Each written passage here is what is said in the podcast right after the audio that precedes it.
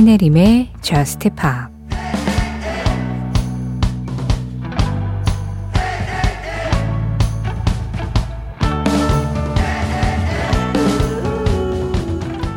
날 햇살로 덮어줘. 내게 좋은 시간들을 쏟아줘. 세상은 처음부터 돌고 있었고 모든 게 괜찮을 거라고 내게 말해줘.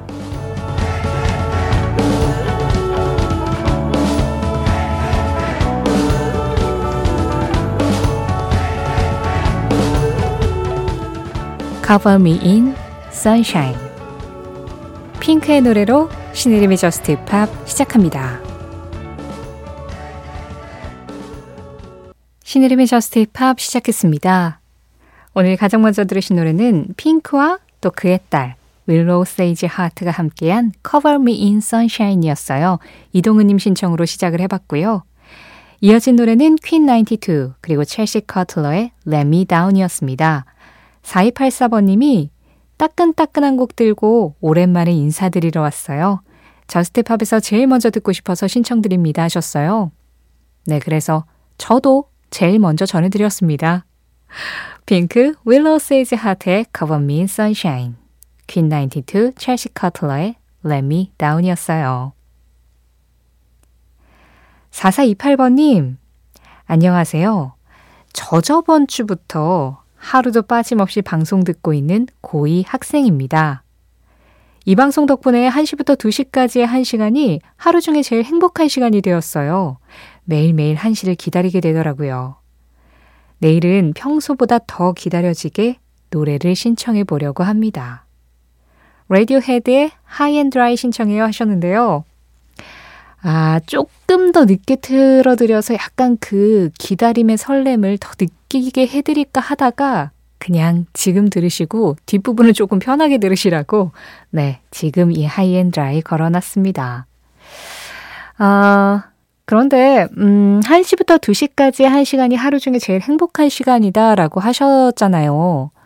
뭐 그것도 저는 뭐 나름 좋다고 생각은 하는데 근데 매일 그러진 마시고 가끔은 하루 중에 제일 행복한 다른 시간도 좀 있고, 근데 뭐 JUST POP 타는 시간도 행복하고, 그렇게 좀 에, 다양하게 행복을 누릴 수 있으시면 좋지 않을까 그런 생각을 합니다. 근데 고2라는 그 상황이 주는 환경이 그게 참 쉽지가 않죠.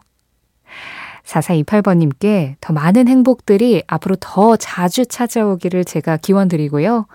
그리고 하루 중 가장 행복한 시간에 듣고 싶었던 음악 지금 전해드리겠습니다. 라디오 헤드예요. High and Dry. 라디오 헤드의 High and Dry에 이어서 들으신 음악은 미국의 밴드 크루앙빈의 음악이었습니다. So We Won't Forget. 0512번님 신청곡이었어요.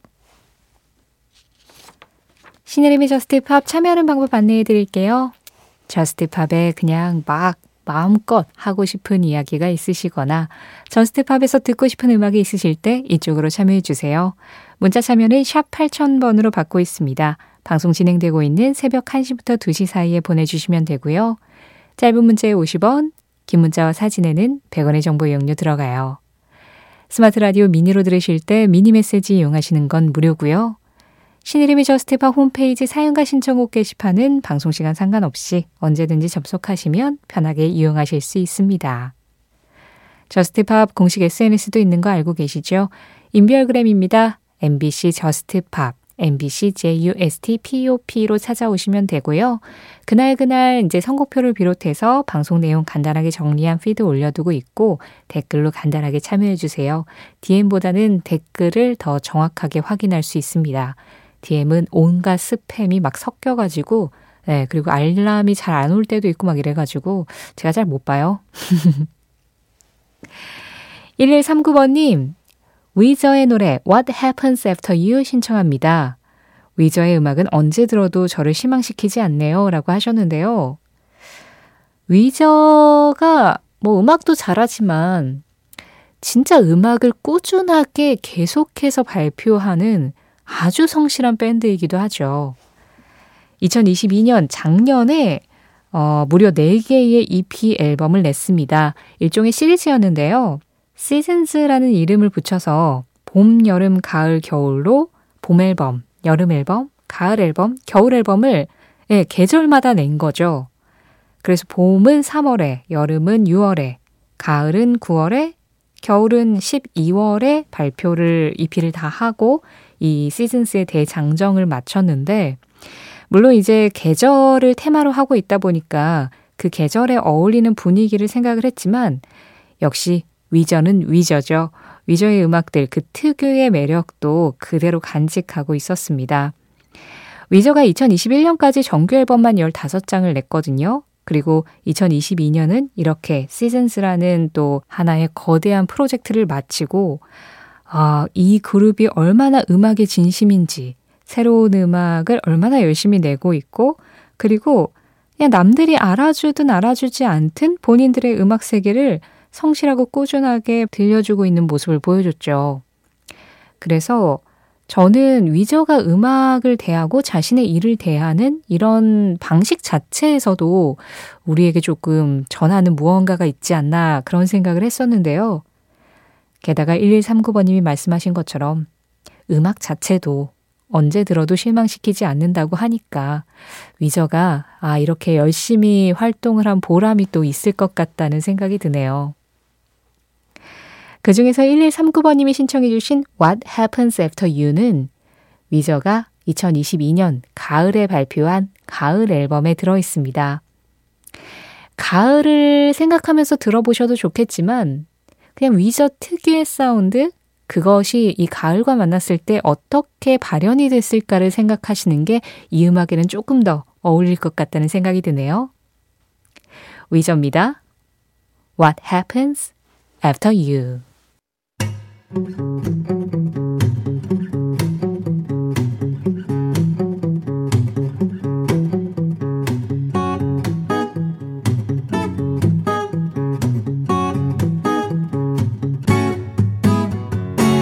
신혜림의 Just Pop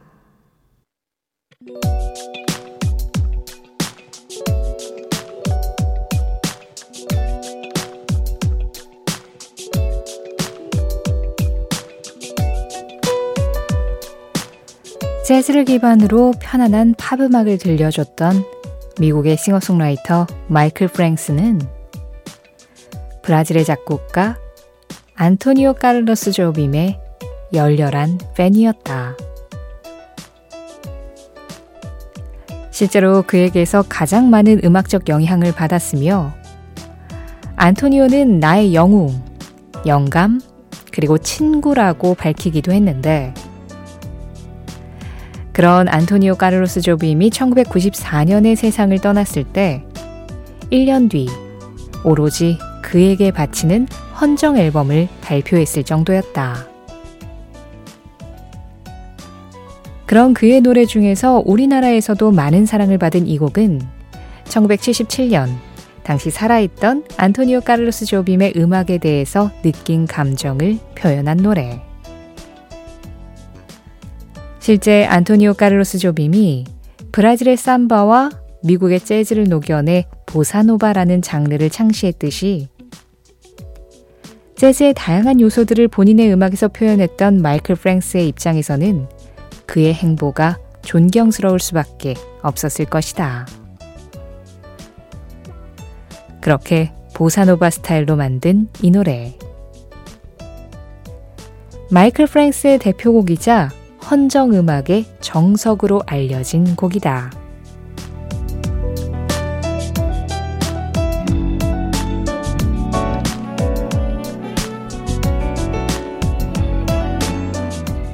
이 노래는 무엇일까요?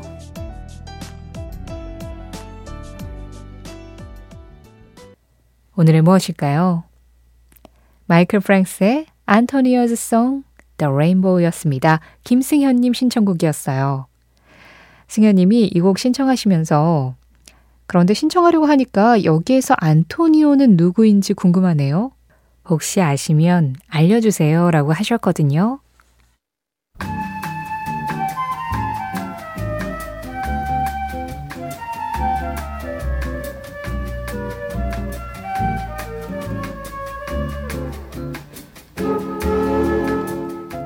지금 흐르고 있는 이 음악은 안토니오 카를로스 조빔이 작곡한 Chega de Saudade라는 곡입니다.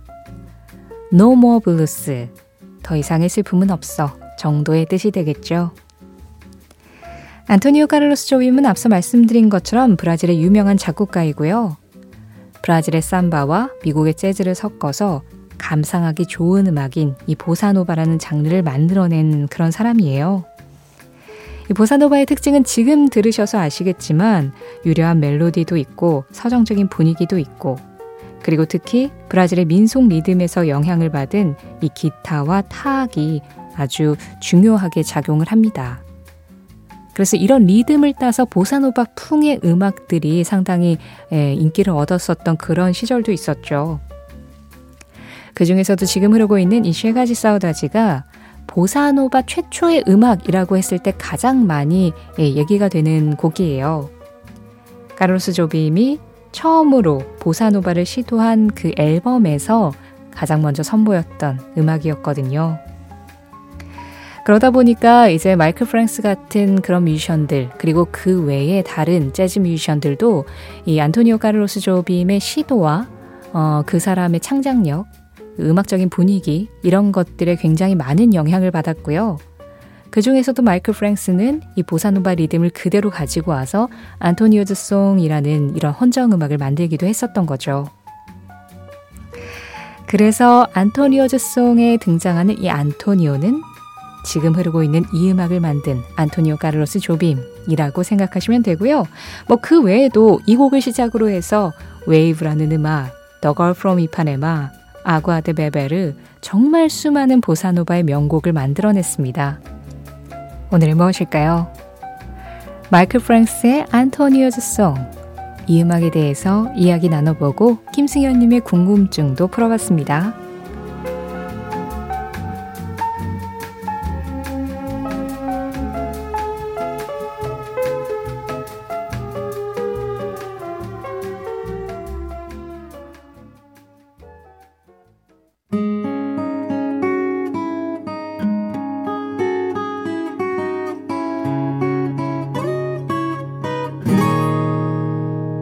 신혜림의 Just Pop 우원정님, 전 청소 중입니다.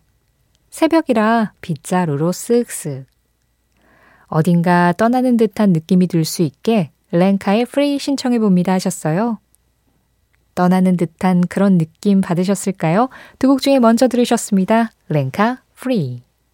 이어진 노래는 엘 디바인의 Nervous였어요. 서정훈님 신청곡이었고요. 우원정님은 이웃의 피해가 되지 않기 위해서, 네, 청소기가 아니라 빗자루로 청소 중이시고, 그리고 박준영님은 야간 배송 중이시겠네요. 항상 야간 배송하면서 잘 듣고 있습니다. 운전하느라 메시지를 못 남겨서 쉬는 날 집에서 메시지 보내봅니다. 신청곡은 존 레전드의 PDA, We Just Don't Care 신청합니다 하셨는데요.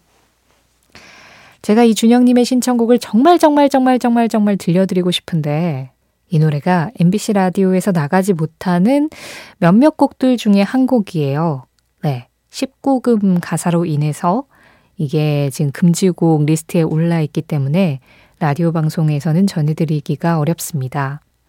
그래서 제가 이렇게 지금 이 깊은 심야 시간에 일을 하고 계시는 준영님께 힘이 될 수 없어서 너무나 큰 좌절을 하다가 존 레전드의 다른 음악 골라봤어요. 그 PDA랑 같은 앨범에 들어있는 곡이에요. 존 레전드가 2006년에 발표한 2집 앨범에 수록된 음악인데 제목은 Each Day Gets Better. 매일매일이 좀 더 나아질 거야 라는 뜻이잖아요. 준영님의 매일매일도 좀 더 나아지시길 바라겠고, 그리고 준영님과 이 시간을 항상 함께하고 있는 Just Pop도 매일매일 조금씩 좀 나아져야겠다라는 그런 의지를 담아서 이 노래를 골라봤습니다. PDA를 대신할 만한, 네, 그런 괜찮은 음악일 거라고 저는 자부해요. 박준영님 신청곡으로 듣겠습니다. 존 레전드, Each Day Gets Better. 당신은 사랑이 뭔지 모른다.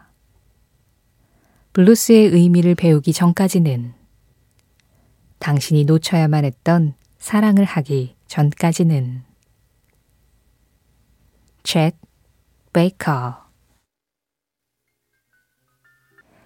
챗 베이커의 한마디에 이어서 들으신 음악은 Born to Be Blue였습니다.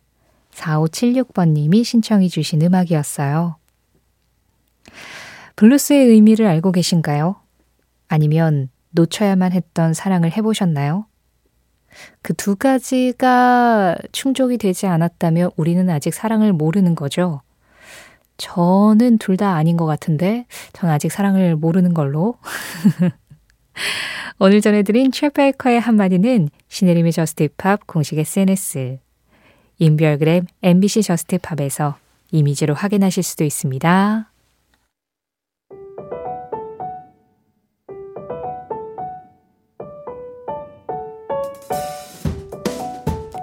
Just Pop 오늘 마지막 곡은 5970번님 신청곡입니다.